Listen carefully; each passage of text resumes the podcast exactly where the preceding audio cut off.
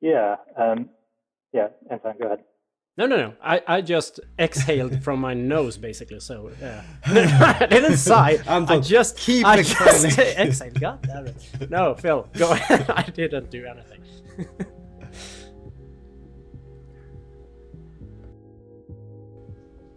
Hey kids! Welcome to Monster of the Week. It's me, Seb. Today we'll be talking about pre-modern, and uh, that's just about it. This is constructing old school magic. Monster of the Week. Need a chill from 93 Yeah, this is how we chill from 93 till. This is how we chill from 93 till. This is how we chill from 93 till. This is how we chill from 93 till. Uh, this is how we chill from 93 till. This is how we chill from 93 till. This is how we chill from 93 till. What are we talking about today, Anton? Well, it's a new year, Seb. So uh, we need to we need to set the bar high. We have brought on a guest that's probably one of the most influential and ambitious person in the format. He knows what's up with Premodern and entering Premodern 2023. What's gonna happen? So let's welcome Phil Nguyen.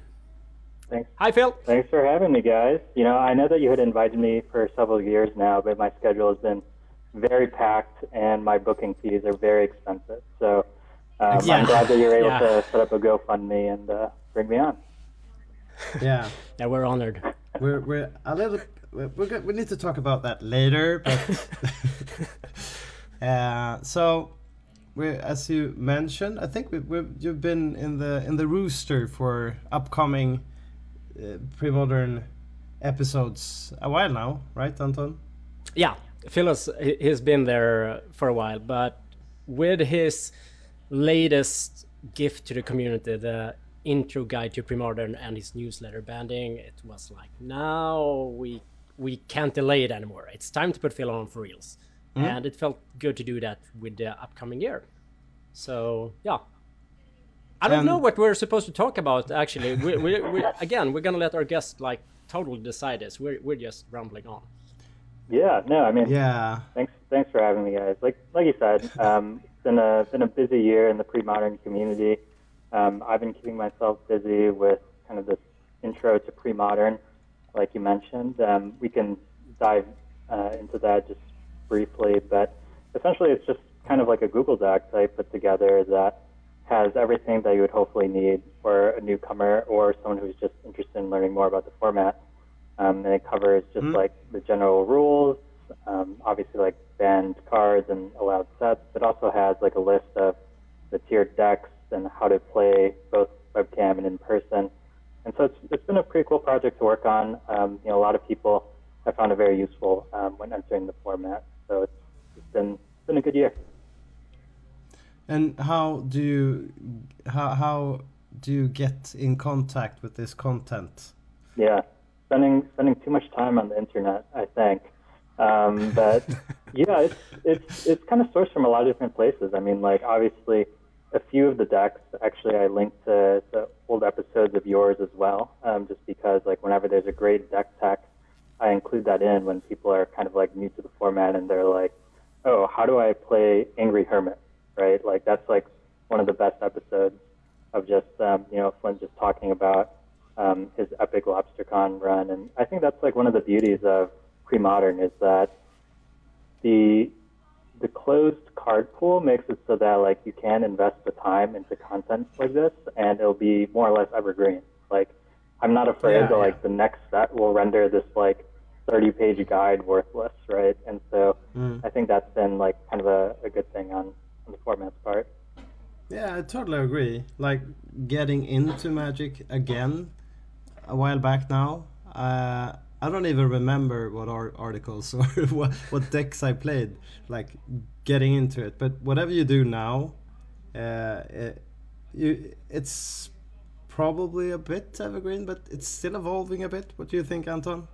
It's like I, I'm the I'm feeling usually I'm feeling like a few years behind you guys because yeah, I, I, I think we're um, pretty uh, in tune, at least with pre-modern. But I mean, Mm. you you invest a lot of time in old school sub, and Phil, I guess you play Legacy a lot as well, right? Yeah, I, I play Legacy and Yeah. Pre-Modern are kind of my two main formats.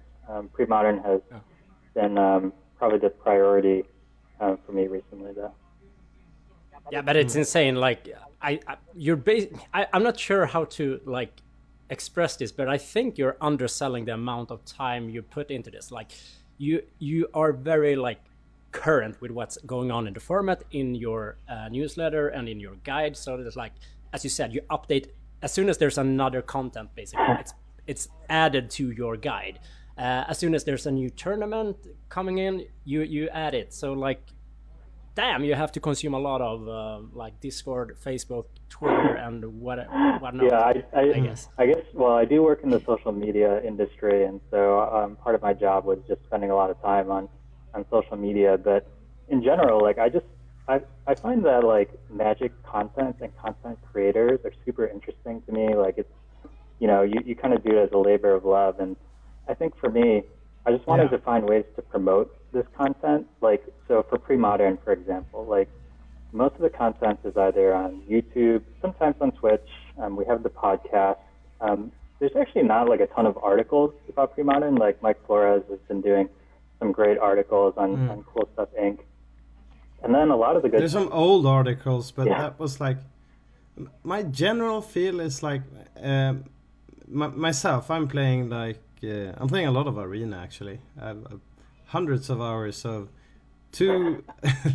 I don't know, not not that good many formats that's I really enjoy, but I just do it. It's like I don't know, but uh, the content overall for Magic feels like it's more oriented into video yeah, nowadays. It's my feel.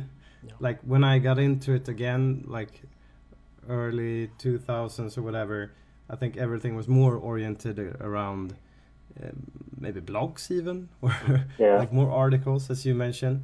But I don't really see that many articles. I don't know if it's everyone are in their old social media bubbles as you mentioned, but But It's like you, you kind of need to have like a central hub for articles, uh, Mm-hmm. and like Mike Flores has it, of course. And we used to have the pre-modern uh, uh, homepage. Uh, I mean, it's still active, but Yeah. it's not very active. So, like, I mean, how many people actually have their own blog these days? yeah. yeah. not, so, not so enough. it's hard to yeah not enough right uh, so it's like i don't know in in pre-modern way it's like jeff white and mike flores basically yeah. yeah. I know that. We, we had we had a sorry Phil, you go. No, I was about to say that, like, you know, some people have expressed interest in, in starting their own, but, you know, to, to my point earlier, I was just, I was saying that, like, the, the goal is, is that for me, like, I just feel like there's so much cool information out there, both on the Facebook group or the Discord or wherever, or even on Twitter, but it's all, like, like you said, Anton, like, not centralized. And so people miss this information all the time. And I just feel Yeah. like content creators spend so much of their own time on this on this kind of thing, but I just want to make sure that people are like seeing it and appreciating it. Um, and so that was like kind of one of the reasons why I put together this guide and then also the, the newsletter. Yeah we we appreciate it a lot man uh, should not- should not we should we Anton sorry to but, but should we mention like briefly all the like main content creators that people could get into or should yeah phil just- phil no phil should do that i mean this Yeah. should be a celebration to to the love fest of the community with all the Mm. contributors and uh, content creators and whatever and then so for the listeners uh, what we're mainly been talking about is the banding newsletter that phil's got going right yeah uh, and how do you subscribe to that if you would Yeah, um, if we're starting that yeah. So I, I started pretty recently. Um, I think there's like four or five issues out right now, but it goes out sort of twice a month. It's kind of like whenever I have time to, to publish. But right now it's at mtgbanding.substack.com. Like a free email newsletter, and I try to recap all the things that are happening in the pre-modern world.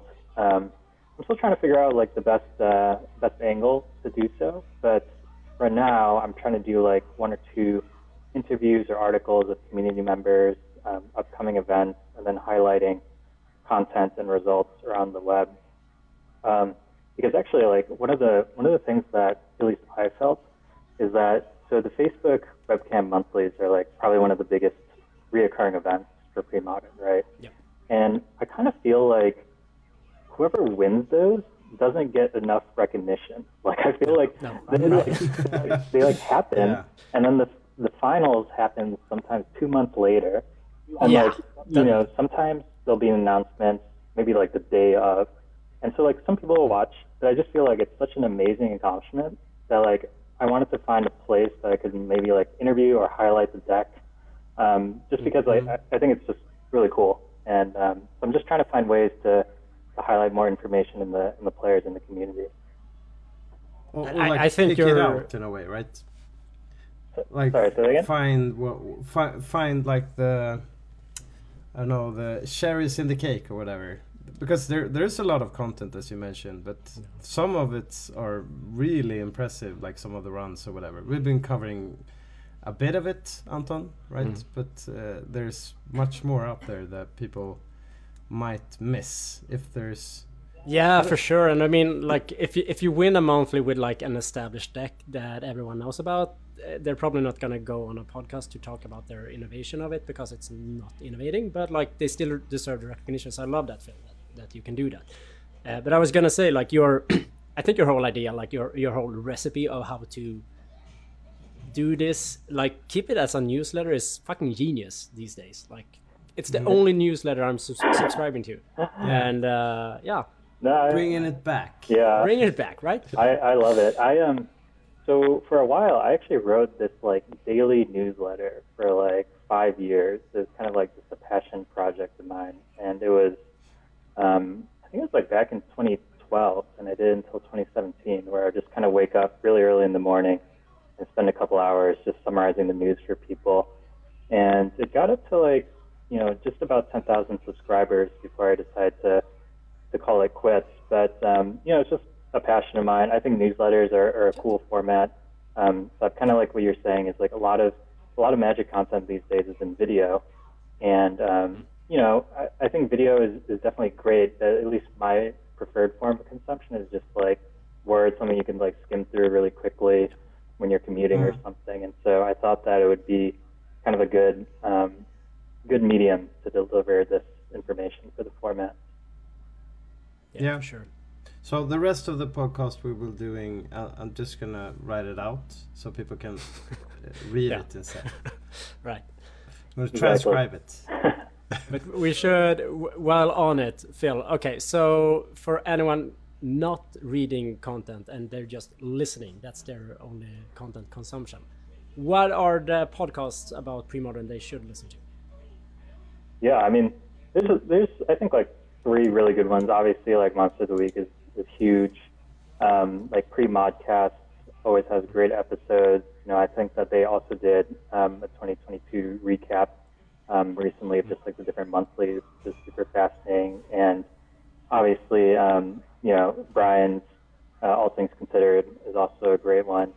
Um, I was on that one a little while ago, and it was, it was fun. It was during like the PSS two, and so we're just talking about brews and, and so forth. Um, but I think those three are are kind of like a great great introduction to the format, covering different topics from different angles.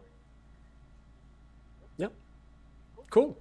And uh, which YouTube content creators should you definitely follow if you want to? There's, okay, so this one there's there's a lot, and um, you know if you check out my intro to pre-modern guide, I kind of list a lot of a lot of them at the bottom. Um, and what's amazing is that I always come across like different videos from all around the world too, like sometimes in different languages and different countries. Yeah, and, me too. and it's it's actually really cool to see. And the great thing Yeah. is, is you can like kind of follow along. Like you don't really need to hear the commentary all the Yeah, time. Weirdly, I'm in that space sometimes also. It's like, how far in the rabbit hole have I fallen? Yeah, exactly. when I get some like Taiwan, like modo play by play on some weird like the rock matchup or something. Yeah, I, I came across this like one for like um, this false cure Nixit deck that I that I play a lot. I came like across someone playing it in like I don't know if it was like a Spanish league or South American league, but I was like watching it anyway and didn't understand a single thing. But it's it's uh, still cool to see. But you know, when people ask like, what video creator should I be watching? Um, just to get a feel of the format. Like I obviously like you know Michael Hoyt's like Goat Ranger. Like there's like very good um, you know video quality and production. Sometimes there's commentary for um, the PSS series. Um, that one's always a good one. Um, the pre-modern MTGO uh, channel um, by Paulo Marcos is also really good, just because like a lot of people are just not familiar with the cards, like when it's via webcam. Yeah. And so it, it can be He walks through also like Yeah. the decks and stuff like that. It's more it's deck techy, yeah. uh, and it's it's just not like yeah. And he and he also plays like a lot of different decks too, so you can really Mhm. like just find something you like, and he'll take it through a league, which Yeah. is very fun. Um, He, he didn't give a shout out to us though. I, I saw one episode where he played uh I don't remember if probably the some uh, some weird combo deck with it. And it's like I just listened to an episode of uh, a Nice. podcast. nice. but Yeah. but yeah, uh, it's and, and I, I would like to mention also like uh, uh, Hoyt's channel Cloud Ranger. It's uh, somewhat on Twitch also also right, uh, but we're basically talking about YouTube. Yeah. Yeah, we're we're gonna cover Twitch. Yeah, but So- okay, we're we're talking about video content. We're talking about video now. Yeah, but but we'll, we'll get there. some of them are on Twitch and Yeah. some of them are on YouTube, but both of these are on YouTube. Oh, yeah. Yeah. And just, you know, two last ones to, to wrap up. And, and I apologize. I, I, I should have asked ahead of time about how to pronounce his last name. But um, Francisco Polashek, um, he's, uh, you know, a big streamer on, on Twitch and um, has played a lot of other formats as well, including modern, but has recently fallen in love with pre-modern. And, you know, I really love his video content because, again, it's like very engaging. Um, and it, he explains like kind of the decks that he's working on, and so that's been been really good to introduce new players to. And then finally, I love how Yeah. I love how enthusiastic he is. I, I really like that format of uh, like dual league and uh, talk us through the deck like briefly five ten minutes about the deck. I, I think that's excellent yeah, and because MTGO sucks, but but like for content it's Yeah. pretty good actually. yeah, and I, I agree. And Yeah. You know, he he definitely has like a, a wider audience than like perhaps some of the other um, pre-modern players do. And so, like for example, in one of the recent New York City meetups, um, one of the players um, borrowed a Dreadnought deck from me that was inspired by a video that he saw because it was like the blue-white Stiflenought deck. And so it's, it's just cool to see like how these um, pieces of content like end up translating to, to new players in, in the real world. Yeah. And so that's pretty cool. Yeah. Um, and just one final shout out um, is you know PJ Priestley. Um, I play Magic on YouTube. Um, you know, it's it's just interesting. He does kind of like deck techs on the existing decks, and you know, I think some established players may already know what the decks do, but it's still useful just to get you know an overview.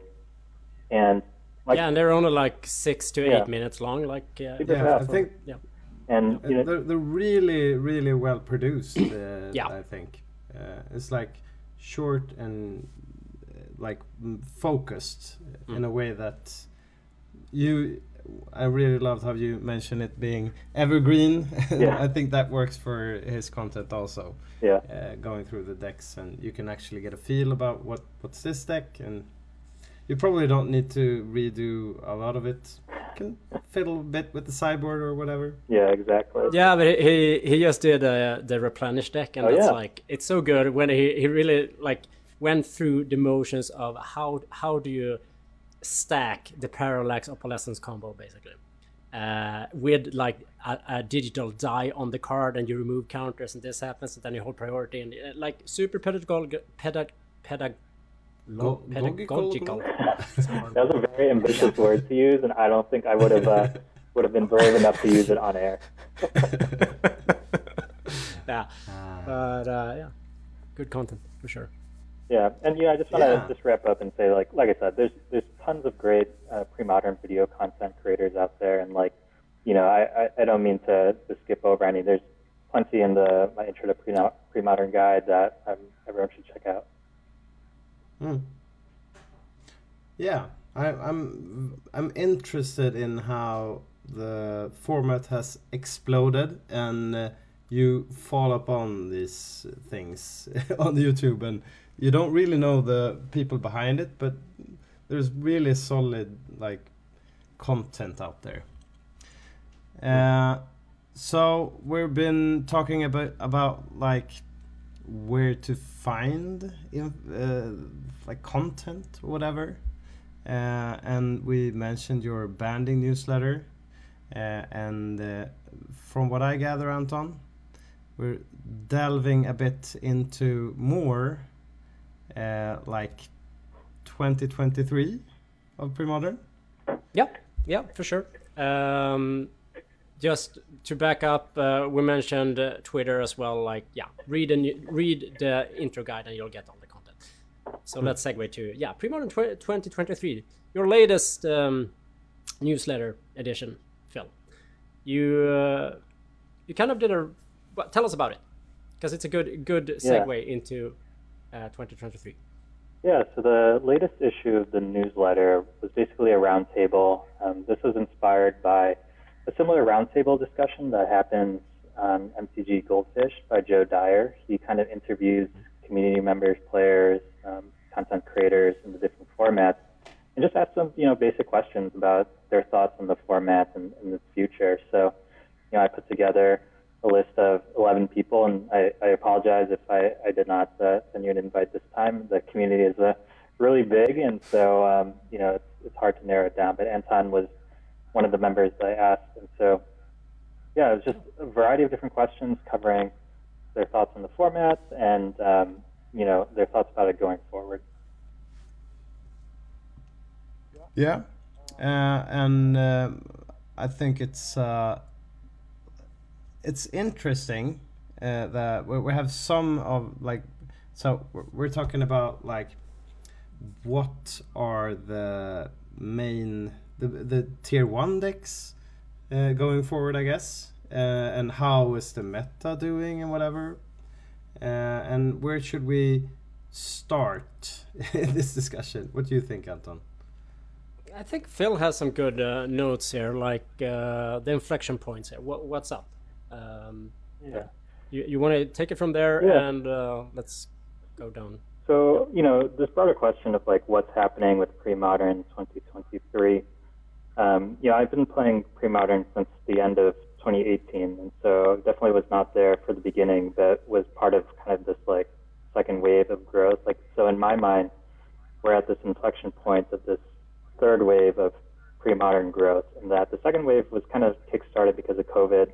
A lot of people started um, playing during the online monthlies, and I think it, you know, definitely grew the population, the community quite a bit. Um, this third wave is kind of as pre-modern is sort of breaking into the larger Magic community. Um, you know, it used to be kind of more of an underground, um, community-focused uh, format, but it's definitely becoming more popular. Like you'll see major content creators, pros, um, people talking about it. Um, and so, in my mind, this is kind of like the next stage of where it's going. Is it because of like regular quote unquote magic is uh, going about now, like real life magic is about, or if if I read into it correctly, we have the first wave uh, would be like just the format uh, like establishing, and the second wave is because of COVID, people wanted to play tournaments, magic, but they're stuck at home, and the webcam thing Mhm. got going, and somehow pre-modern exploded, and now we're in a place where it's still growing, pretty much, I'd say, but we have the communities like representing it in a way, not just the leagues. Is that would, would you say that's correct or? Yeah, so I think that's that's largely correct. I mean, the the third wave in my mind is just like it's just becoming more well known. It's like a known quantity, and like so you'll you'll see people talking about it. There'll be more events being set up around the world. Like people will have actual like like for example like Eternal Weekend.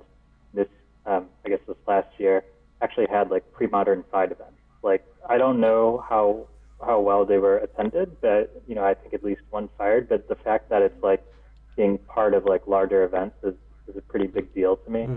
Um, and you know, this is this is also minor, but you actually see like pre-modern pop up on like MTG finance discussions as like people being like, Mm-hmm. we should start investing in old frame foils or this like reserve list Yeah, card. yeah. And it's like you know, it's it's a weird feeling, but it just goes to show that people are like taking notice of the format. Yeah. And like what happened when show and tell got unbanned like we it really affected the financial market for one day Yeah, I think it was like in one of I don't know if it was like TCG Play or something, but it was like in the top ten cards that were like being being moved around. So it was, that that Yeah. part was kind of funny. Yeah yeah it's pretty cool. But yeah this has le- led us to also like i guess more competitive players are coming into the format.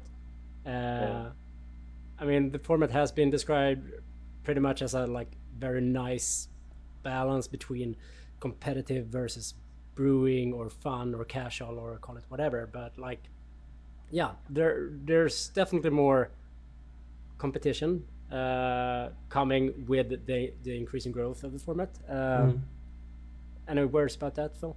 Yeah, Thoughts? it's definitely a complicated situation. So, so I, I think about this actually quite a bit because, like, for example, um, I make a lot of tools and resources that we talked about that kind of help get people into the format. Like, I'm, I'm pretty active on Magic Twitter of just like interacting with people and just being like, these are the benefits and the cool things you can do in pre-modern. And I think about it a lot because, you know, for some people in the pre-modern community, and this is not a bad thing by any means, that they're just happy just to play the format. Like they have no desire to like grow it or see more people enter it. They're just happy to play with their friends or, or whoever. And I think that's that's good. And I worry that sometimes like when I'm trying to grow the community, it, it does change things, right? Like um, you know, prices of cards could increase, but like you said, the vibe could change. But I don't think it's for the bad, for the worst necessarily. Like this is a complicated discussion in general, Yeah, it is. but I think having more players and being more welcoming to different players that come in is, is generally a good thing. I think that um, you know, I think that new players who have come have added a lot of value to the community. So, like for example, like you know, you guys have all talked about this, but like Mono Blue, Stiflenoughts, um, Parfait. Um, these are all decks that are fairly new, or I mean, they've been Yeah. they've been established in pre-modern for a while, but they're they're definitely different than they used to be. And I think They evolved Yeah. into something Yeah. like substantial, at least, Exactly. like and being tier one. yeah, and competitive. Yeah, and I, and I think that's like the result of new players coming in and, and bringing in new ideas. And so I think it's it's generally a good thing. Um, you know, I think we do have to be careful that we have to set a good example for the community and kind of show that this is a positive place and a welcoming place. And I think that's going to be the key as we kind of grow the format to make sure that you know it's still a good place for everyone. And that might get us into like the next topic that's about brewing, right? Yeah, we're gonna do a, we're gonna do a new thing. Since I'm here with two like brew meisters, Phil and Seb, I've come up with a segment. Hmm. And and here's my intro for the segment. Cut to the intro.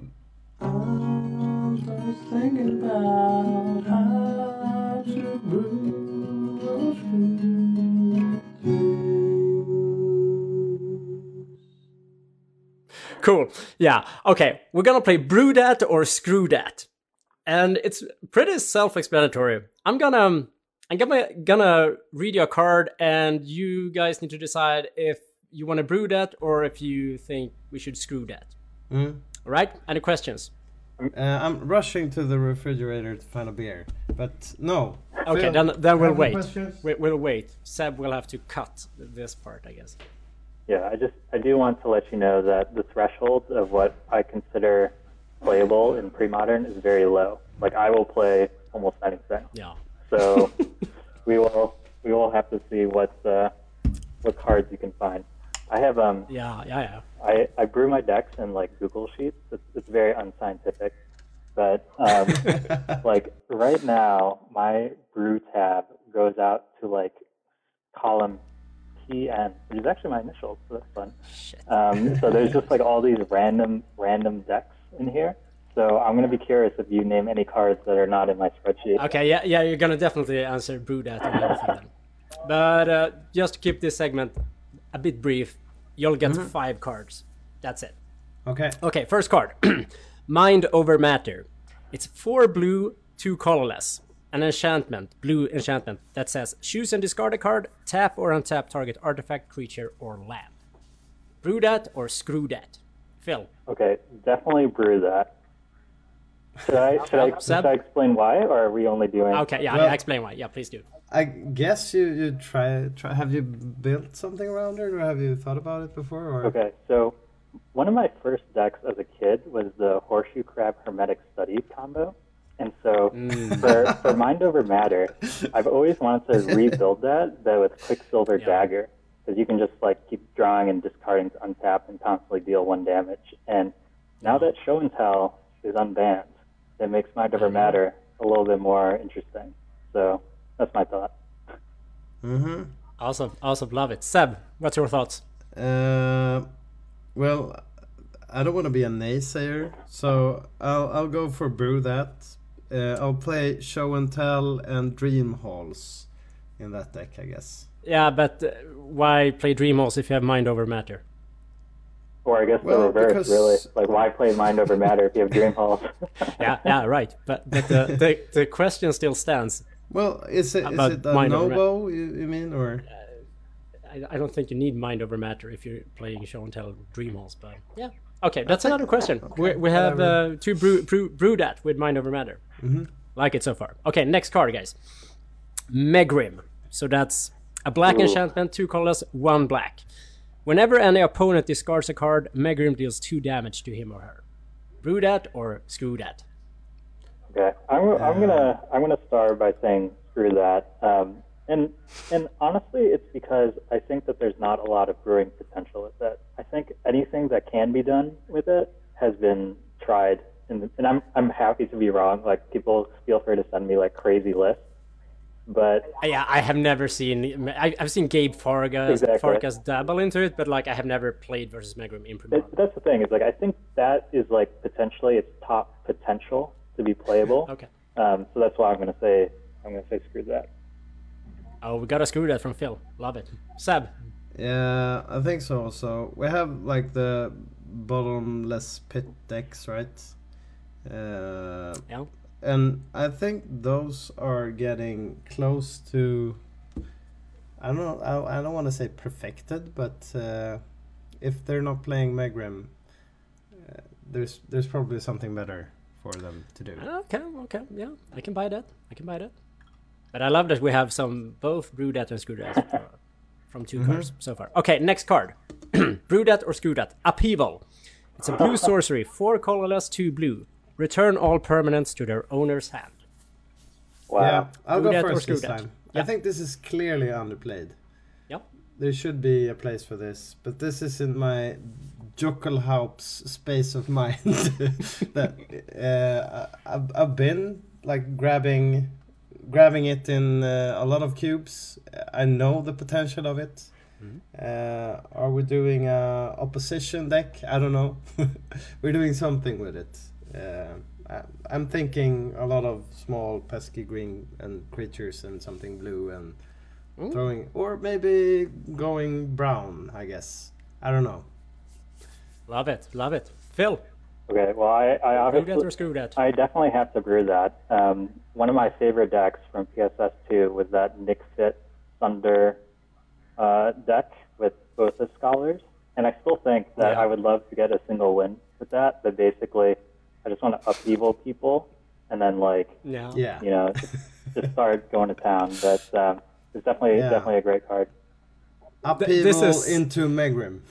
It's so funny to do this with both of you guys because like you see the matrix so far ahead like i mean upheaval is inherently a strong card it is but like you've taken it so further on like yeah we need, we need to add sunder and uh, overreach and the, yeah it's next level brewing but i love it Yeah, Cool. I'm, I'm just a dumb guy here.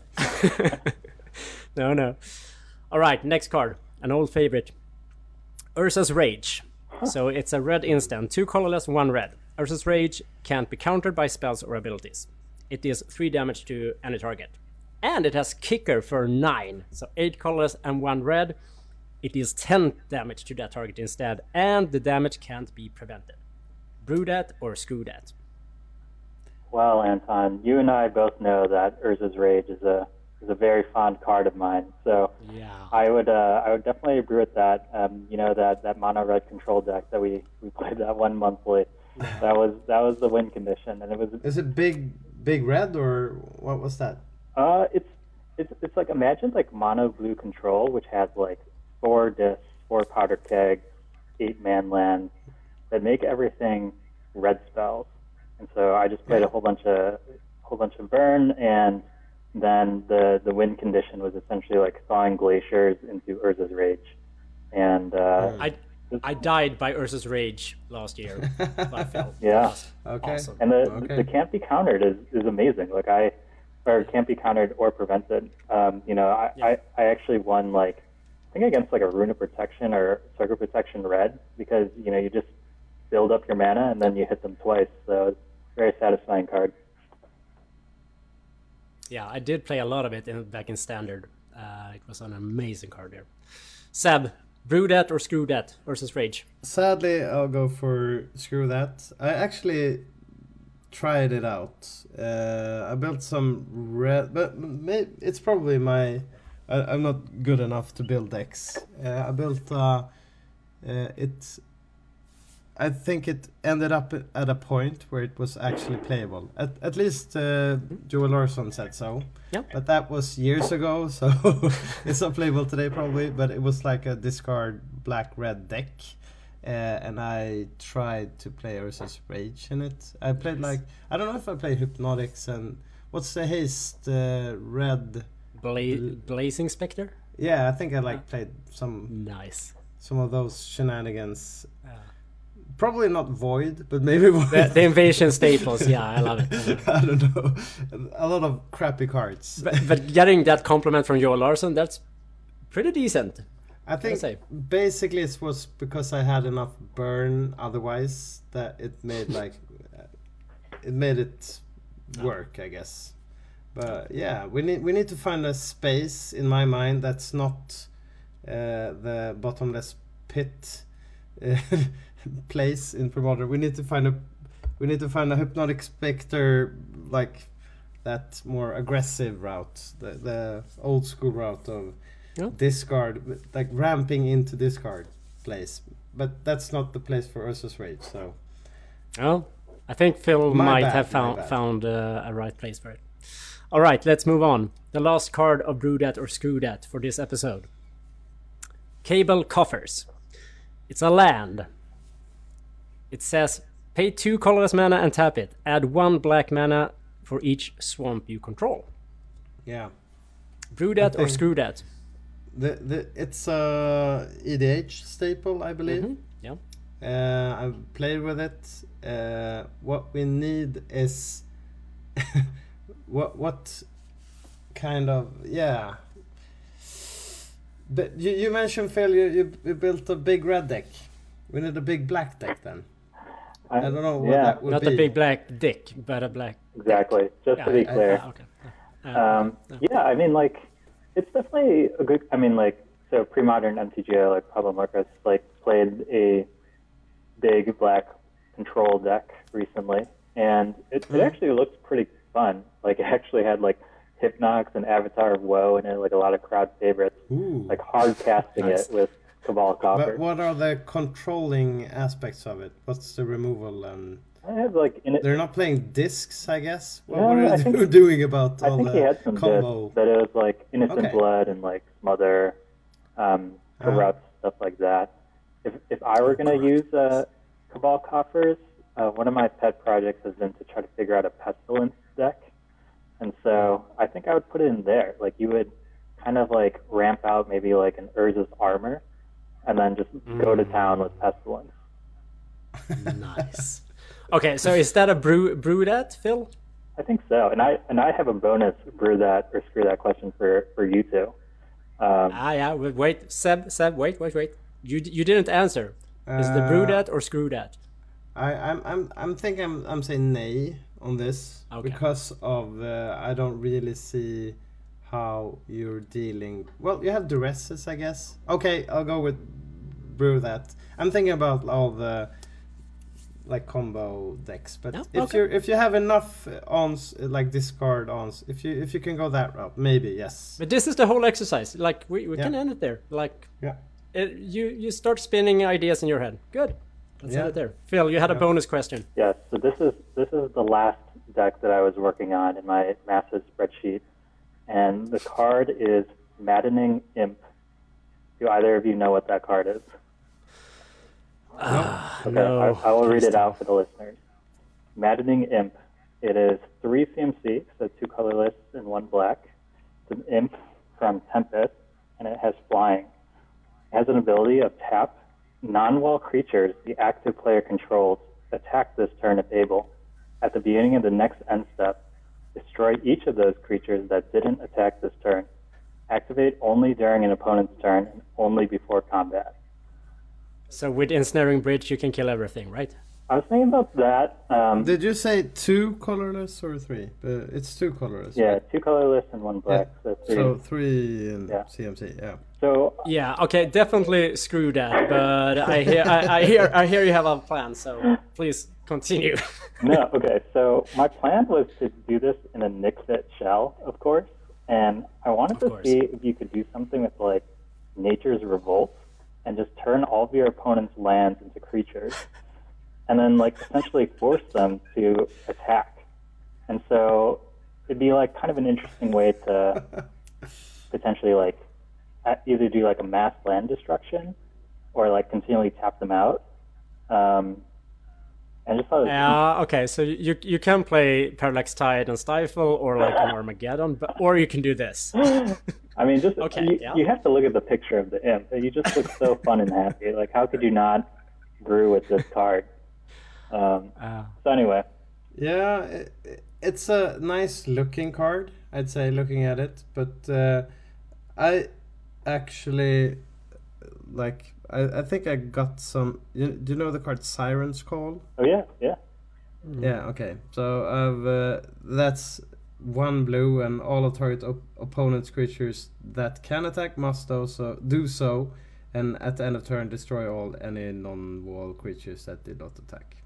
And you need to play it during your opponent's turn before opponent attack. I remember like getting some of those and trying to build uh, something around it in old school like 93 94 S- uh, but if I can't do that, and I haven't done that, and I have the card, and I haven't used it, I don't see why I would Ah. do it in pre-modern. yeah. I feel But- like but- no no mercy. Pre- pretty much the does imp the same is uh, is on a stick, so that's Mm. that's got going for it, right? I just, I just think it's Yeah. it's such an interesting effect um, that I'm just like, how can you make this work? Like, you know, obviously, like you said, like ensnaring bridge is like you know the go-to because you know maybe you run ancient tomb or something and, and dark ritual, and so you could power out this imp like pretty fast or the bridge pretty quickly. Um, so anyway, I'll see you in the in the top 16 with it someday. yeah, yeah, for sure. I mean, if it's anyone, it's you, Phil. So yeah. Mm. All right. Cool. I kind of like I kind of like this exercise. Yeah. Let's see if we will continue doing this with other guests. Seb. So I'll uh, end the segment with the outro here. Yeah, for sure.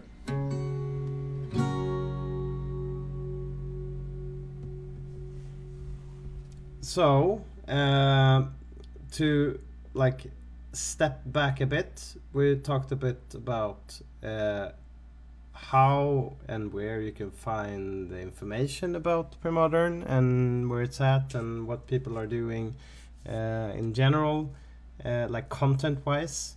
Uh, but you actually did a really nice. Uh, was it your latest uh, Mhm. newsletter? Yeah.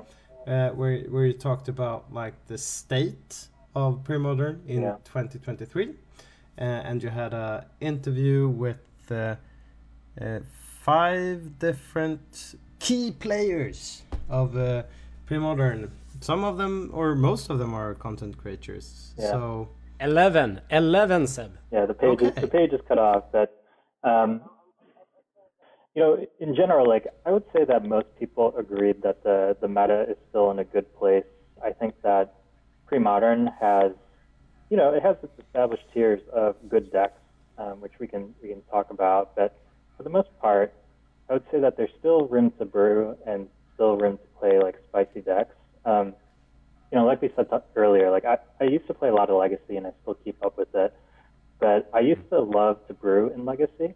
And the problem is, is that um, the the delta between like your brew and let's say like Delver became like wider and wider each year. Like, um, you know, it used to be that you can kind of jam like Chalice of the Void into any deck, and you know you could kind of be competitive.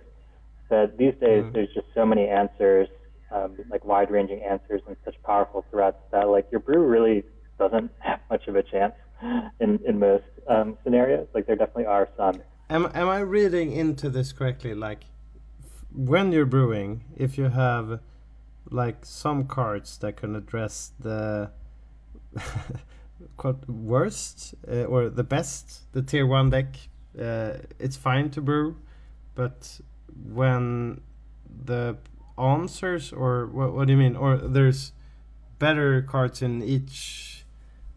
What do you mean? What are you saying? Yeah, I'm just saying that, like, you know, I, I think that you used to be able to bring a brew, and you'd have like a decent shot of beating the best decks.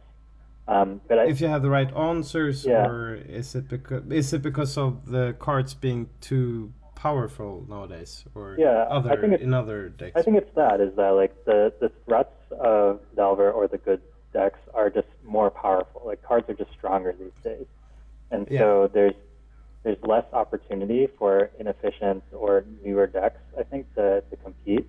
Whereas I think in pre-modern there still is um, a lot of opportunity to do so, and I think it's because the card pool is fixed, and so you know right now. Um, right now Stiflenought and Parfait are doing really well.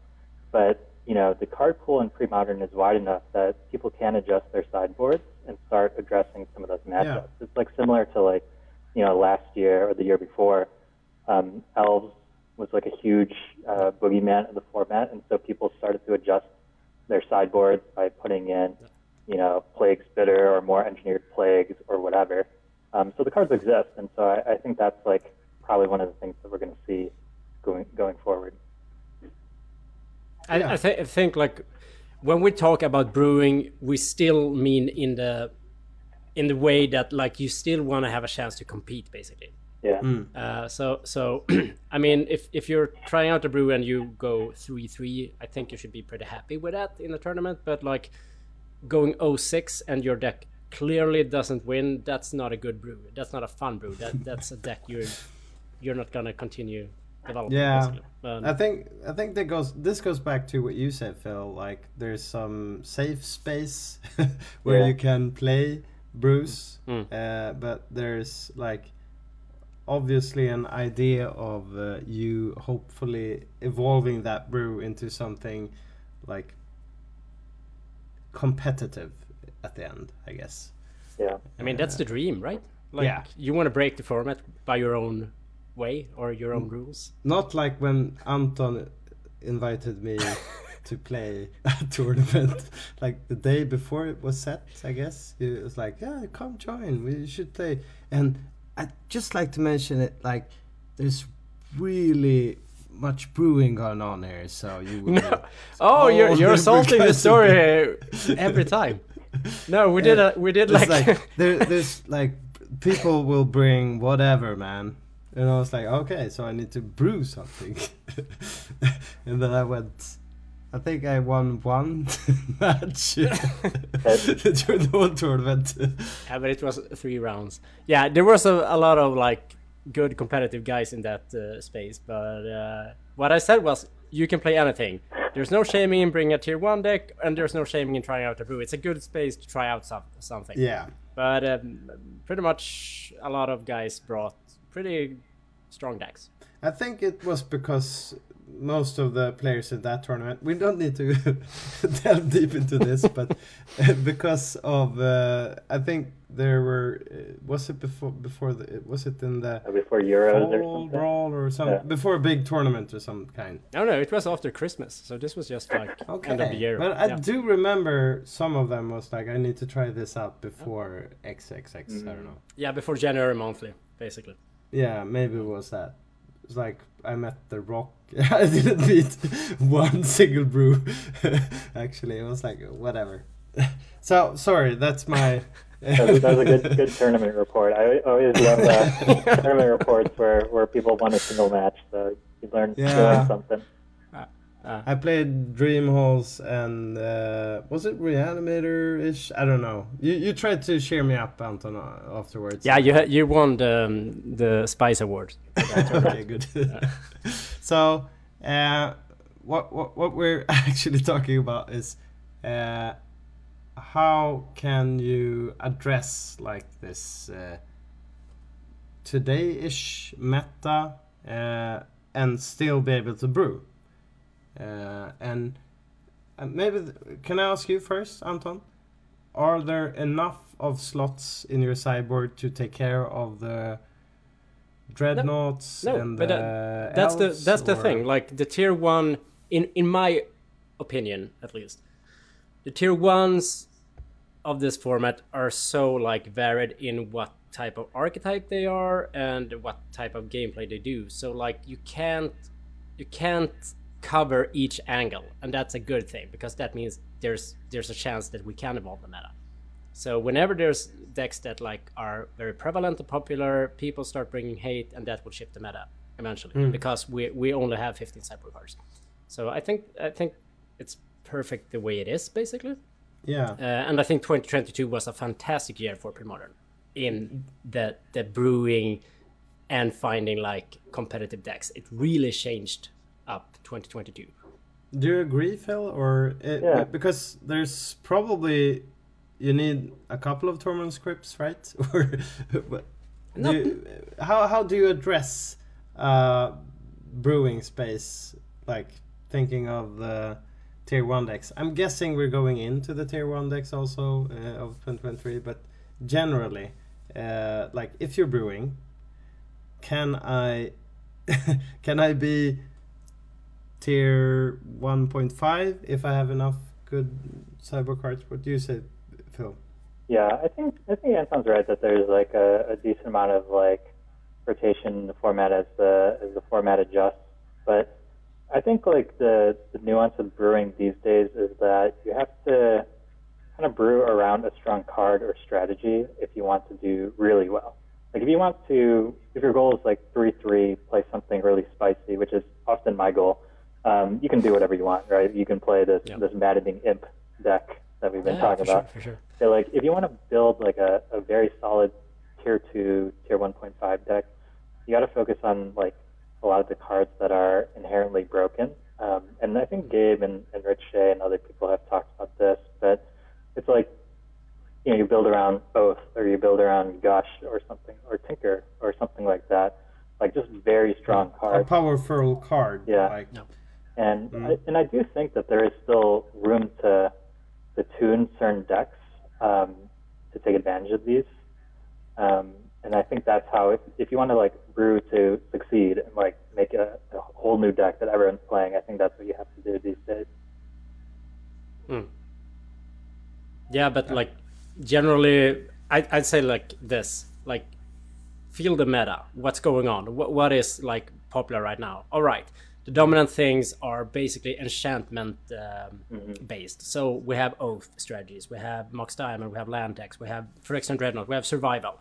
So like if you want to play a reactive control decks, you should probably main deck for Seal of Cleansings or Disenchant effects at least, whatever. Uh, if if you know it's a very aggressive meta, like a lot of goblins or elves, yeah, you should probably play mass removal if you're into that type of deck. Or you go under it, you play a faster combo deck. That so like it's just about reading the meta, I guess. Uh, Yeah, and the tools are there, but yeah, for Just sure. Just read the meta, guys. yeah, it's just just read the that meta. easy. But Simple as that.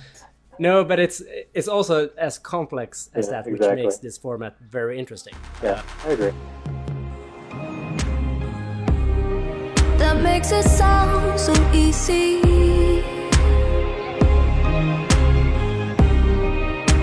empty page with a quote.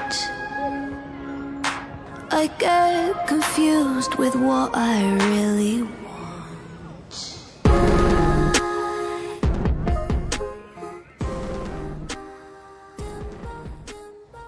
Uh, I think you uh, interviewed a couple of people there. We mentioned 11 people. Mm-hmm. Uh, so uh, I remember uh, at least one of them mentioning, and we talked about it before, Anton, that you should main. Yeah, I don't think that was I Raphael think it was Correa. naturalized at Yeah. that point, but it was uh, yeah. disenchant effect. Yeah. Uh, you should main a dis- disenchant effect. Let's start there. Uh, where do we go about in uh, how the format is getting spikier, and what do we need to address in the tier one decks pile? Would you say, Phil? Yeah, I mean, I think it's right that like disenchant, naturalize effects are probably main deck worthy. Um, it's really only like goblins that life is pretty bad, or maybe sometimes the rock, um, where like these like main deck disenchant effects will, will probably punish you. But in general, they're just exceptionally useful. Um, and so I think that I would definitely agree that their their stock has never been higher, really. Mm-hmm. Yeah. Do you have any other of those types of cards, Anton? Yeah, Swords to Plowshares. Uh, definitely like the format staple that makes everything interesting. Like you, Yeah. you cannot build a deck uh, based on creatures and not account for Swords to Plowshares. Yeah. Um, And and duress is still yeah, as Dure- good as always. I, I, I, I think Cabal Therapy is a way, way, way better card than Duress. Uh, Okay. Elaborate, please. No, but once you once you, I mean, Premodern is the format I play most, so I know Premodern pretty well. And once you know Premodern pretty well, you see a basic land and you can basically tell what your opponent is probably on or what you fear. So like, mm. the the chance of you hitting combined with like you only really need to hit what you will lose to, and then you have a backup flashback cost from it, and you can take multiples. I mean, the card is insane. Uh, I'd argue it's the best card in Premodern once you're invested enough. Probably, yeah, okay, survival or swords plowshares are uh, perhaps more format defining, but like Cabal Therapy is so much better than Duress. And Phil, are we maining like engineer plague, or are we are we missing out, or Uh, on on- some- Only if you're you're William Hurst on Psychotog do you play four Engineer plague main. Yeah, right. Um, Yeah. I mean, it's I respect it. I mean, it's it's such a cool concept. Um, I was like, what if Mhm. what if you played like a, a black green like sideboard first deck that just played like four naturalized, four engineered plague, like four plague spitters, just like as much hate as possible, and just like luck into you know the playoffs or Mhm. something. But anyway, This this sounds like the big black deck we talked about earlier. yeah, maybe maybe we found the answer. but are we missing out on uh, like some card that could go main? I guess like in this state, would you say? Uh, I mean, like Uh, I've I've been playing like, you know, this is not like super innovative, but um, you know, Phyrexian Furnace. I play main quite a bit on like different Yeah, decks. yeah, that's a good Um, good ad. You know, because it's like traditionally as like graveyard hate has always been in the sideboard, right? And Mm. um, you know, I think that Furnace is respectable in the main because obviously it kind of like pseudo cycles itself, and just like Indeed. survival is such a such a backbreaking card if it lands um, and, and works for several turns. And you know, similarly with and it's Hermit, cool to have a like main. That that's why, I'm asking because it's so nice to have a, uh main deck card that actually you're as you mentioned being able to cycle, but also gives you a slight slight chance of Yeah. winning, uh, even though like you usually need to win game two and three against some certain decks. So Yeah. it's cool to have. Yeah, Fur- Furnace is a good ad, I'd say, especially since uh, Anton we we covered some mostly graveyard recurrency combo decks. so yeah. Well, actually, I, there's another one that I think um, was some was often played in the main, but often played in the sideboard as well. Is is meddling mage, and I think Yeah. people are coming Mm. coming to the idea that it's it's good enough and probably one of the best creatures in pre-modern that it actually makes a lot of sense Yeah. to play main. Um, And so that's that's another one that I think people are making the shift to. Yeah. Anton, what do you think about like the solution? Is that the meddling mage deck or what would you say? Yeah, for sure, for sure. But uh, yeah, um, I think that Dex mana still is horrible. So, uh, but I mean, Meddling Mage is obviously one of the greater cards. Uh, it goes under the same category as Cabal Therapy, basically. Um, so the And both of those are kind of you need to understand the format Yeah. to actually play it. So yeah, but we guess need what? to Like, read up on uh, the banding newsletter. Exactly. You, Yeah, will yeah, you'll never right, miss. You'll never miss a therapy again if you uh, if you keep up to date on the newsletter. You'll hit Yeah. hit every single time. Anton, But- what, what are your blind cabal therapies? depends on the deck, but like if I see a Plains, yeah, Swords to If you're playing the rock, yeah, uh, if I see before a- you see anything. Oh no, I, don't- I don't. Yeah, if I have no don't- idea, you then don't I do don't. No, no. Then the correct play is do not blind Okay. cabal therapy because you're a mid good. range deck. So the correct play is to just hold it until you know more. yeah. But um, yeah. But I was gonna say about with all this, like, there's so many other angles to attack the meta. Like, Mono Blue Stiflenought. What did it do? It cut off all the graveyard hate. It doesn't care because it has so much fucking permission in the deck. So like, you can just counter everything and land a, a threat that will end the game in two turns. Like, that's a sufficient plan. So there, there's other ways, and like Goblins does this pretty well as well. It just goes overextending and control the board completely once it does its its thing. So like, yeah, I. You, you don't have to be like linear in playing pre-modern like oh i need to have four so- swords to this and i need to have four naturalized for this like you can do your thing and do it pretty damn well and you you will come a long way Mm. Do you have any cool silver bullets in your 75, Phil? Otherwise. Well, I, I play pretty much a new deck all the time, so it it Yeah. kind of kind of varies. But um, you know, these days I've been working on like a mono green control deck um, just for fun, yeah and um, Is it is it control or it's uh, yeah you you're like big big green big red big Yeah. black. I'm, I'm kind of getting the feel of what you're going at. Yeah. Um, so for this one, I think that I'm pretty high on Crumble right now. Like a lot of people have been talking about Crumble um, because, you know, just like if you think about Parfait and Knot as being some of the top decks right now, like even a Crumble on Mox Diamond is like pretty huge. Um, obviously, we get Yeah. Thorax, that's great too. But I think that's like a, a card that I'm pretty focused on right now. Um, and like Powder Keg also, I think, is very good right now. yeah Um, That's really interesting because like when I started building uh, pre-modern decks way back, I all it's an auto include for me, but then I hedged from it, but it's back on the table. Yeah. yeah. Uh, because it's yeah, you have enough targets for it now, right? Yeah, I think this is what uh, you know Raphael was saying is that like it's like disenchants our saga's never been higher, and so like you know if I'm playing blue, I'm playing a lot of annuls as well. Like it's just yeah such an efficient card, um, yeah and it has text against pretty much almost every deck.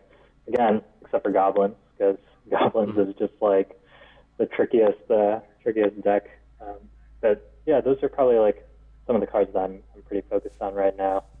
Um, I know that other people have been talking about like Orim's Chance and Abeyance as also being like pretty interesting cards to look at. Um, but yeah, there's there's just a lot of things in the pre-modern pre-modern card pool to address the top deck, Yeah. which is kind of That's cool what part. I'm going at. Yeah. It's like there's so many things that just shut down uh, a lot of decks. So um, what what I'm what we're talking about is the general idea of what we need to address, and that's the tier one decks that people consider being tier one decks of pre-modern. And maybe Anton, uh, because Phil asked uh, all these good people Yeah. uh, what their thoughts on tier one decks is.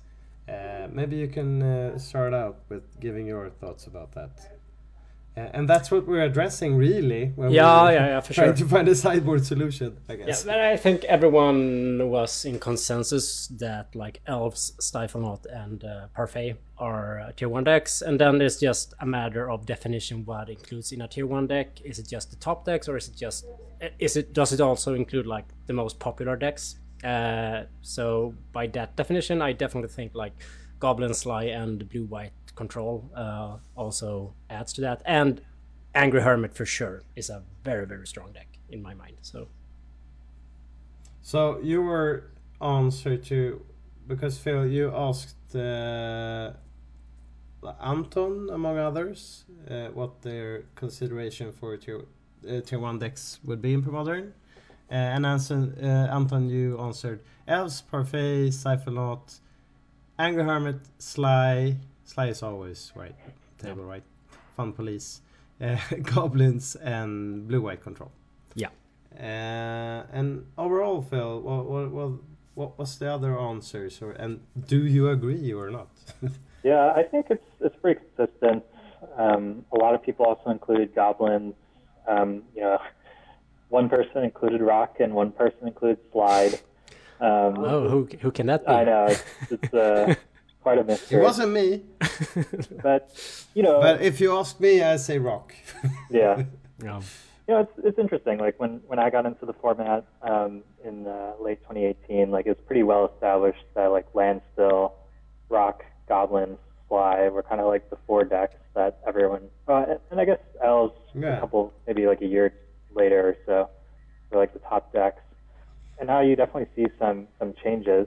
Um, you know, you kind of mentioned that Sligh is always a contender, and I think that's true. At the same point, like a lot of the decks that are good right now, Sligh has kind of an issue with. Like Parfait Mhm. is, is a very difficult matchup. Stiflenought is traditionally a very difficult matchup. I think Elves can be difficult. It's it's kind of dependent on play draw and like lava darts and Yeah. other questions. But um, so it's it's kind of interesting. Like there's definitely been some changes in the last um, year or so, and you know I'll, I'll wrap up by saying that you know blue eye control and rock are not particularly popular in terms of like strength, I guess, right now. But you know those decks require a lot of fine tuning, and you know as Yeah. as the meta progresses, I think that they will kind of readjust um, their sideboards. Like maybe they'll reduce the number of chills or hydroblasts in blue white control Mm. and do something else to address you know the top decks right now. Um, and so I think they're yeah. both fantastic decks. I really do. It's just about meta tuning, and But like, if if you're going to a tournament with 50 players, you're definitely have to account for both rock and uh, blue white land still or Yeah. control. Mm. And, and we're seeing that going up and down in stock. But uh, what's interesting about uh, what most of the people brought to the table for their tier one decks is most of them are rather aggressive, right? We have elves, but you can go both ways with elves, Anton, right? so Yeah, yeah, that's that's the strength. Like you can combo Yeah, win on turn three, or you can grind them out and win on turn But 20. Parfait is clearly a control deck, and Yeah, most of uh, most of the players uh, answering your question, Phil, uh, mentioning Parfait as a strong contender for a tier one deck. But then we have Stiflenought, uh, we have some combo decks, we have Sligh clearly, Goblins. Uh, to me, I feel like it's uh, you, Phil, you're playing uh, Legacy. Uh, it's a turn. Is it a turn three four format or what would you say? Yeah, I guess. That, because that's co- basically what it comes down to, right? Yeah, I mean, Legacy these days, like you, you have to be doing something like amazing by turn two or turn three. Like, like three CMC is is basically like the cutoff of what most things are playable in Legacy. And you know, I think pre-modern is not too far off. Like, you know, we hmm. we are probably like turn three, turn four, and obviously there's no like force of will. The number of fast mana um, spells is definitely more limited than Legacy. But um, yeah, I think like you said, like it's it's usually better to be proactive than reactive. Obviously, Parfait is like kind of an interesting um, counter to that, in that they're kind of reactive, but still in like a prison element. sort of. So it's, Yeah, yeah. it's like kind of a an interesting. Maybe it's a combo element of the prison Yeah. thingy at that point. But that, that's the same thing. Like, Bo, I've, I've, I've I answered this in the in the form as well by Phil. But like, I think Replenish and Enchantress are two super underplayed decks, and they are fantastic. And they they have the same ability. Like, they can win fast, or they can grind the hell out Yeah. of you. Uh, so it's like this, I don't know, combo control-ish spectrum, and I think they're Mm. super well positioned in current meta. So Yeah, but that, that's the thing. Like you can go reactive, or you can also choose to be very proactive, and like having that, I don't know, ability to adapt is pretty good. Mm. yeah, I would definitely agree. And like what what it's very interesting also that now we adapted a Stiflenought deck that's basically the mono blue one or we have some iterations of it but uh, we're representing most of the color spectrum also right? So Yeah, you can play you black, can play black is is definitely uh, the worst color right now. yeah yeah, which is which is amazing because like for a while like duress was considered or cabal therapy, whichever, and dark ritual were, Yeah. were considered some of the best cards, and, and they're still very good, but it can be very difficult, um, especially when like you know parfait and Stiflenought um, have so much selection and you know card advantage in a way that like um, the first turn duress is not always super exciting. Um, because like land tax will recoup so many cards. Um, Stiflenought, like a single gush, brings like four cards to hand. So it's kind of in a different place. But yeah, I mean, in general, like there's definitely a lot of uh, a, a wide selection of, of decks you could play. Mm. Um, and regards to that, like we talked about being spiky, we talked about being brewish or whatever, and hopefully people are getting a general idea of uh, where the format is at. Uh, but you went into that a bit, Anton. The underplayed decks or cards or whatever. Uh, Yeah. What would you say, like looking at the general meta that we try to establish here? Would you say is it Enchantress and Slide? I, I mean, it, it, it depends Slide on on what like your ambition is with the format. like if if you're if you simply want to win and play the most competitive spike meta you can, I still think like Parfait, Angry Hermit, and Elves are pretty underplayed for how fucking strong they are. But like if you want just meta diversity or some cool interactive decks, like yeah, for sure, Enchantress and Replenish are amazing. But still, like I don't know. I think I probably think like Dead Guy Ale could be a thing. I Yeah. hope it can, but like uh, you you just need to rethink the mana as always, and like there's so many options in the tier two spectrum that you, yeah. I so I, I I'm not like threatened by the existence of this tier. I think there's so many possible Yeah. choices to to bring, but like yeah, you need to consider the meta changes from 2022 when you you mm. can't just look at a, an old dead guy ale list from 2020 early 2022 and think yeah that's that's working because it doesn't look like that anymore. So yeah.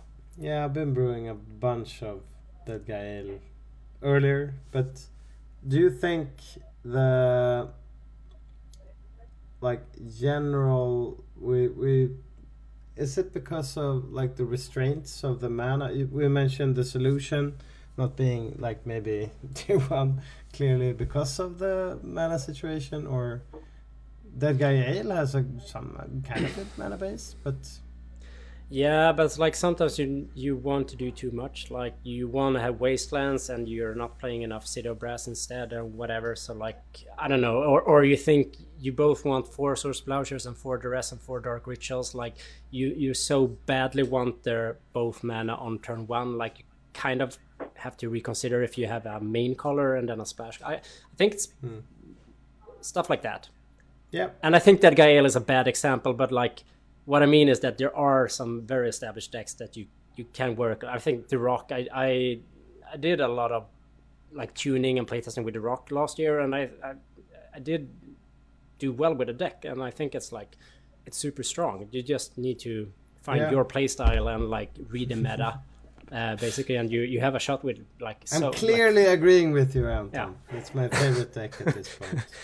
uh, but, but, but but my my version of uh, the rock is uh, far from your version, so that's also interesting.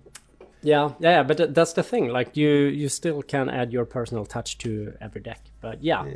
the consensus is that yeah, if you're gonna play Madness, Survival of the Fittest is probably gonna make your deck better than if you're not playing it. And um, yeah, yeah, if you're gonna play some sort of green control, yeah, Oath of Druids is probably a good card. Um, if you're gonna play a lot of islands, yeah, you should probably play Gush and Foil. Like we're starting to see those trends that people have figured it out. Like there are some cards that are like in a vacuum stronger than others, but like it doesn't. I don't. I don't think it's like a negative thing. There's always gonna be some better cards than others. What And would they- you say about uh, like underplayed uh, decks or or even cards in uh, Phil?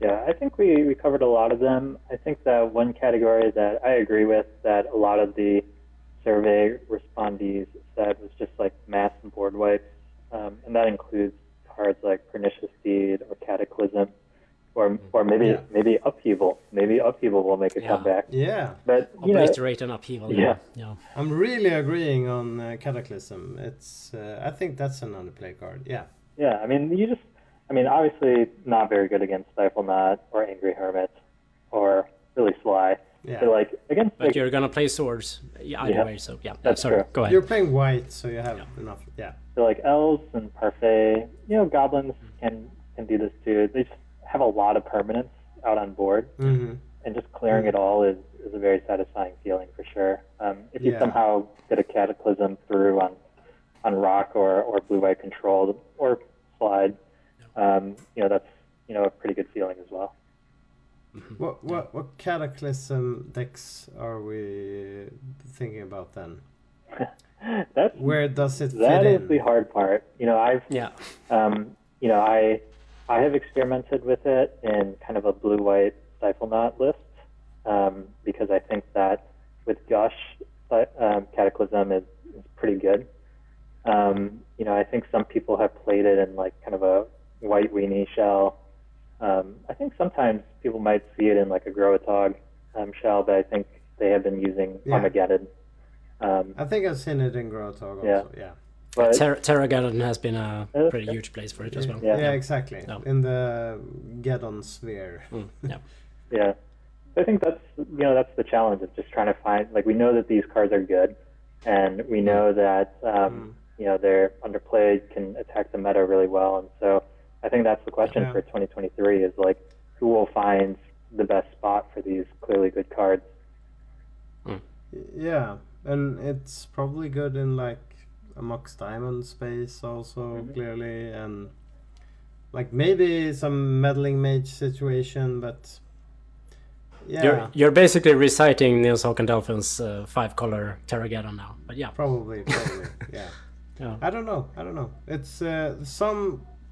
That's the beauty of uh, pre-modern. There's some very very powerful cards in the pool that we don't really see play, and when you meet those, maybe not tier one decks, but they're playing these powerful cards. You're just like, well, I don't have an answer for that. I was suspecting goblins and elves, and I have my four engineered plague here, but now I'm now I'm seeing a cataclysm or whatever. Maybe maybe you mentioned cataclysm because all of your big black, big red decks. Phil. That's your biggest fear. Yeah, yeah. Um, my well, I play a lot of like janky uh, combo decks, so my biggest fear is actually Dead Guy Ale. So I'm, I'm very disappointed that Anton brought it up because No. um, you know I, I play a lot of False Cure, and I think I've never won a single game against Dead Guy Ale, and I play it. Yeah, but It's just brutal. yeah, yeah. That that's that's what the deck has going for it. Like it destroys combo decks.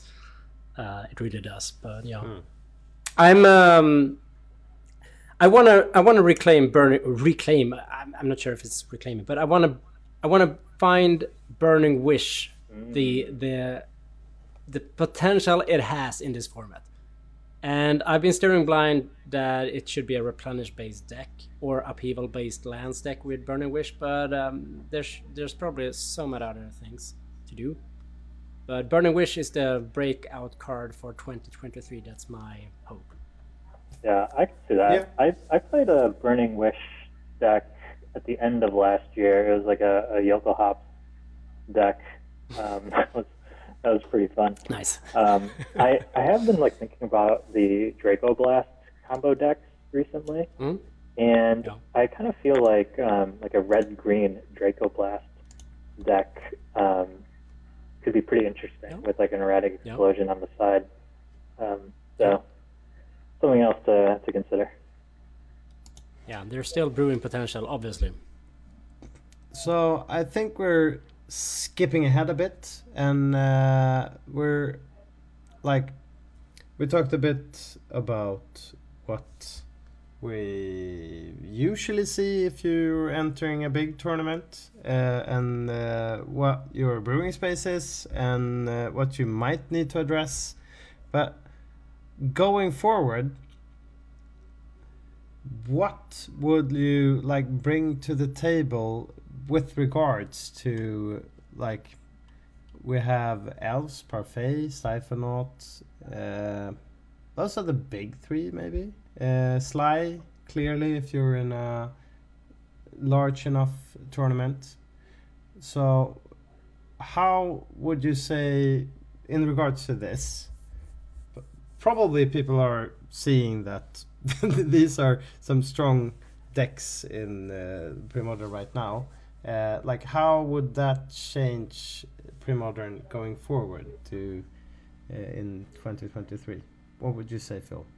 Like, do I think that uh, that that meta will change, or that that tier ranking will change, or Yeah, yeah. Do do uh, is it like is it stable enough? Like Yeah. to Yeah, I mean, I, I think like good decks will generally always be good. Um, like it's kind of like a fixed card pool, and so like you know, even though like we said, Sligh is maybe on the downturn a little bit, it's still like a very good deck, right? And like you would not be embarrassed to bring it to a, a competitive event. But you know, I think like we kind of mentioned, I think there'll be some adjustments as people like adjust their sideboards. Like different decks will will um, you know perform better because of that, and kind of what Anton said. Like I think that certain other you know quote unquote tier two decks will start adjusting as well, and so there'll be like some pressure on some of the top decks um, in that regard. And so I think it will not look the same at the end of the year. Um, I guess Yeah. we'll I guess we'll see, but um, maybe maybe Martin Berlin will will fulfill my wish of allowing uh, Orcish Spy to enter the format, and we'll have a whole new tier one. Um, but yeah, okay, okay. that's uh, But, but the thing the thing we should mention is also like the community is pretty self-correcting as well. Like Yeah. people, and especially with a boring ass deck as not like nobody will play Stiflenought for one year. Like they will bore themselves to death. The same with Sligh. You cannot play Sligh for a whole year. Like it's not fun. So uh, people tend to move to other decks then, and that's nice. Yeah, I mean that's, So- that's that's the joy of Magic. Does like everyone has kind of their own preference. Like you'll see tons, tons of people being like, "Who could ever play Stasis? Like that is not Yeah. Magic." And then you'll have other people who are like, "Stasis is the Yeah. best thing to ever come to Magic, and that's why I Yeah, play the yeah, game." So like you know like you know Yeah, in the Eurochamps, I met two stasis decks. Yeah. So it's like, yeah. Oh, And, and Stasis I was like, nice. is this the new meta? People playing stasis. I, th- I sat, sat next to a stasis mirror also. So I mean that must like, that must be kind of interesting. you guys deserve this. Yeah. um, yeah, in, in general, like I, I I definitely expect like the format to continue to change. Like you know, we mentioned that there's new players entering, and they'll they'll bring some new fresh ideas as well.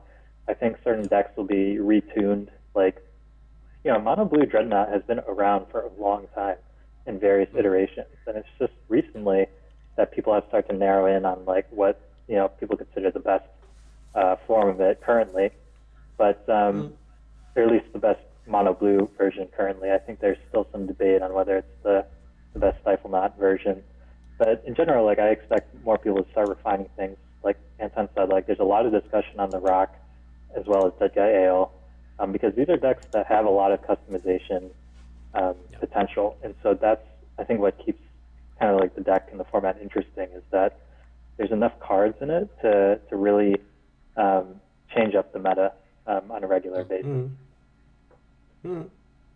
Yeah, and the thing is, like, w- w- once elves start to play naturalizes and crumbles for Dreadnought, and goblins start to play like eight artifact hate cards, yeah, then mono blue won't be the best. Then you have to go back to blue black because you need engineered plagues and whatever. So yeah, uh, it will evolve. Yeah. Yeah, I think that's forth. happened with the goblins a while, right? You went from red to red black Yeah. to red green Yeah. and whatever. So, um, and any other thoughts on this coming year for the format as a whole? Would you go first, Anton? Uh, yeah, I'm not sure what we haven't covered, but like, yeah, IRL presence for sure. Um, IRL tournaments are growing uh, a lot, and uh, I think like we're getting accustomed to this post-pandemic world, and people like to play IRL and face-to-face. So obviously, webcam is gonna be a huge part of the community again, but I think like, yeah. Uh, IRL tournaments will for sure affect how we look at like the broad data of pre-modern and it might also affect your type of choice of a deck like faster decks are usually more prevalent in irl tournaments Yeah. yeah We, we covered that uh, like sometime Hmm. way back where if you're in large enough tournament if you have enough rounds you usually play faster decks you, you will meet a lot of those decks i guess. But with with uh, irl presence it also means like you start to realize fuck it's nice to play face to face so let's Yeah. let's start do a small gathering like only five people at a saturday night and drinking some beer and having fun. Like mm. those things is just so crucial and uh, yeah. I'm not gonna say like that's yeah I, I will say that's at least as an important part of that community. it was as- very fun anton to have that brewing nice little tournament that yeah, right, right. got me into Yeah, So, it's, uh, Phil- that, that kind of reminds me. Um, you know, there's like that scene in that movie Mean Girls when they like say that it's a costume party, but it's not actually a costume party. Yeah, yeah, yeah, right, like yeah. bring bring Yeah, your favorite that- brew, that- and then you just taste like Sligh and rifle knot. that's exactly what happened like everyone's dressing up Yeah, we should just like uh, we're, we're, we're having we're having a lobster theme exactly. Bring bring your But I'm favorite. the only one uh, in the you know, costume there with my big lobster claws. Exactly. So, Phil, finally, before we uh, go off, uh, like in general, uh, your feels for pre-modern uh, 2023? Yeah, I mean, like Anton said, you know, like in-person events. I also think that the MTGO events are, are gaining steam as well. That's like a subject that I want to cover on my newsletter, just like how it's structured, how you can enter it, because you know, there's a lot of great players that, that play on those events, and I think um, they regularly get like over 40 players. So it's, it's like approaching like a monthly. You know, like a lot of people give a lot of attention to the, the webcam monthlies, which I think kind of hover between like 60 to 120 people or so. But like Yeah. MTGO is already 40 people. Like that's that's a sizable event, um, and I think it'll continue to grow. And Mm. in general, like I think that pre-modern, like I said, will will kind of be in this third wave where there'll be more public figures or content creators delving into the hmm. format.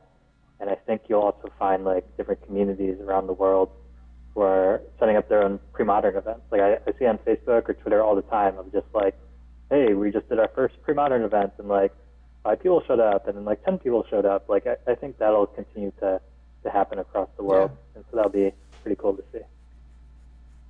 Yeah. Yeah. It's going to be really interesting to see what's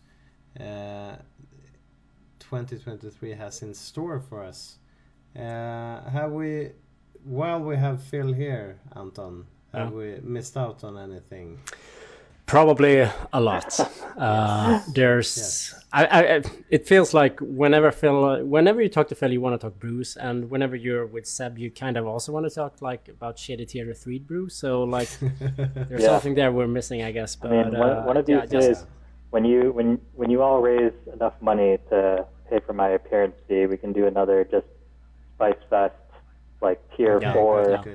Uh, deck episode because I like I said, I have a lot of really bad ideas in my Google sheet, and I would be willing to share some of them publicly. So we can we can Yeah, discuss. nice. I have one last remark regarding to MTGO tournaments. I saw Francesco Polishek play Aluren, and the yeah, love a deck. But like for reals, if you're playing MTGO and Premodern like a casual format, if they have the full combo, they just have to click like five minutes to execute a win. Please scoop. Because that's a fucking douche move. It's a douche move to win on time when you are dead because you're Ah, okay. abusing the fact that you're playing. Someone did win on time. yeah, yeah, and like for Oh. reals, yeah. uh, that that's just like But there's it's their own tournament, right? You can set a timer. no, Can I think set- yeah, I have no idea, but like there are 25 minute times, and I, obviously that's Mm. a good thing. But like, out of c- courtesy and just like community Yeah, yeah. preservation, I like agree. please scoop. And yeah, some decks won't be able to be able to play there, like Feb or whatever. But like Yeah. Aluren, sh- someone should be able to try that out. Um, Yeah. If wha- they have what's the that win, they have deck the win. that got? Is it four horsemen Yeah. or whatever? yeah, Maybe, maybe if you're playing four horsemen, you need to. You, you, you know, I, I, you I can. did play like the pre-modern version of Four Horsemen. Through, I think it was like a spring fling, so it was like eight matches. And um, let me tell you, I would not recommend you play that against anyone unless it's like, you know, like a, a friendly, you know, bar, you know, casual game because it's it's non non deterministic. So literally, I was just there, kind of Exactly. like shuffling over and over and over, and I was like, Yeah, man, yeah. I regret this decision. But I did go four and four. So. When did it? Was it with, with the fifth or the sixth shuffle in the first batch, or was it? It was, it was like- just like way too much. But but one deck that can be played on MTGO that cannot be played IRL is Battle of Wits. Oh. yeah. Can someone cool. please make that I agree. happen? And and Yeah. people are picking up for IRL play and realizing like Yeah. it sucks. Yeah, I, I look Yeah, I I think forward Ben to uh, Ben Shaman has built a Battle of the Wits deck uh, in uh, I don't know if it was the LobsterCon uh, last year, or whatever. It's nice to see.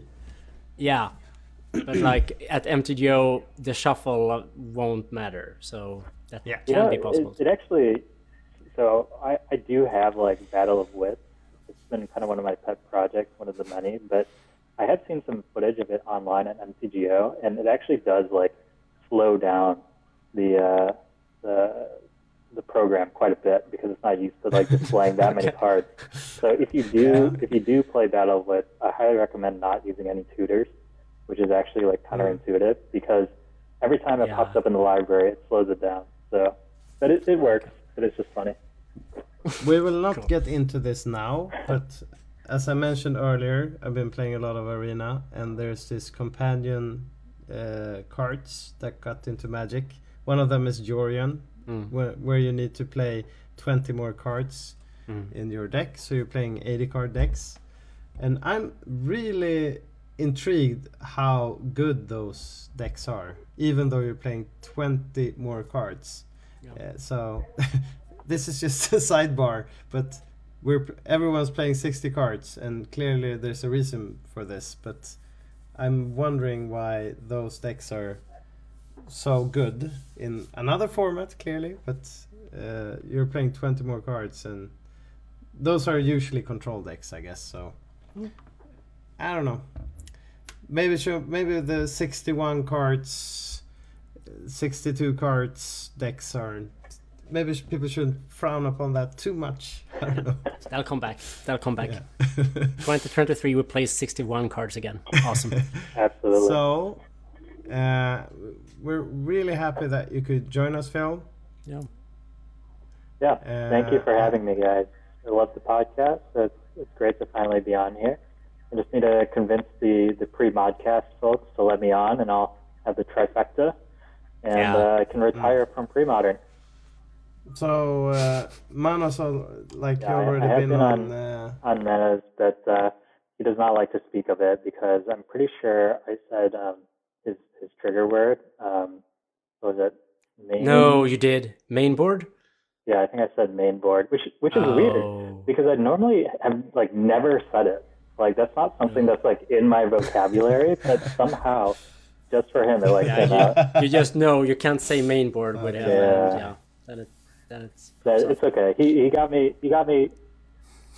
yeah, this is well. This is the part where we'll have to censor and cut out later on. But Yeah. um, he did get me in the PSS two um, when I was on that Nic Fit Thunder deck. Um, so he got his revenge. So it's all good. Uh, lovely. Uh, okay, that's all, folks. Uh, hopefully, you got something out of this. Uh, there's been a bunch of rambling, but that's what we do. Yeah, Uh, yeah, we really do. So, uh, have a nice time out there whenever you listen to this, and uh, goodbye. Bye. Bye. Goodbye. Oh, I cố gắng để mình khác biệt. Chịu những nỗi đau dày vò trong từng khắc nghiệt Quỳ, hợp tác xây dựng lên tiếng tâm. Trên lâm 16 cũng tạo nên những lời tuyệt phẩm. Wake up, mấy em đang dừng hello Thả lòng với trước chờ anh on the best So, right now, nhìn em thật là bad uh, Làm những dự án tiếp theo mình cùng nhau let's go. Sức mạnh ta trao như là Marvel Đã có được những chi lớn lên tầm cao đó là level. Được cùng các anh đối với tao ghi lên những cột Mốc. Một ngày để chờ mày biết được tao. Là small Okay, now one, two, three. Everybody listen to me Sick!